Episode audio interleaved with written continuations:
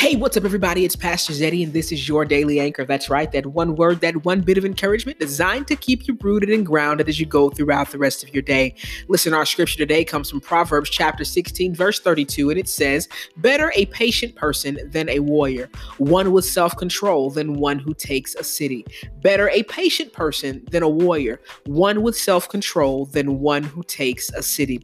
Listen, we began yesterday in Proverbs, the book of wisdom, in chapter 15 being reminded of how important it is for us to be gentle and not harsh with our words. Today's scripture, though, tells us about being patient. It says it's better to be patient than to be a fighter. You know, when some of us are offended or when we find ourselves feeling like we've been backed into a corner, our first instinct is to come out fighting. And when you come out fighting from a place of anger, you also tend to do it without self control. But this scripture says it's better first to be patient than to be a fighter. Patience affords us the opportunity to watch and to listen for how God is moving in us and through us and on our behalf despite the situation. And it allows us to be strategic in our response to certain situations. It also says it's better to be a person with self control than one who takes a city. A lot of times we just want to win, we just want to conquer whatever it is we perceive to be standing before us.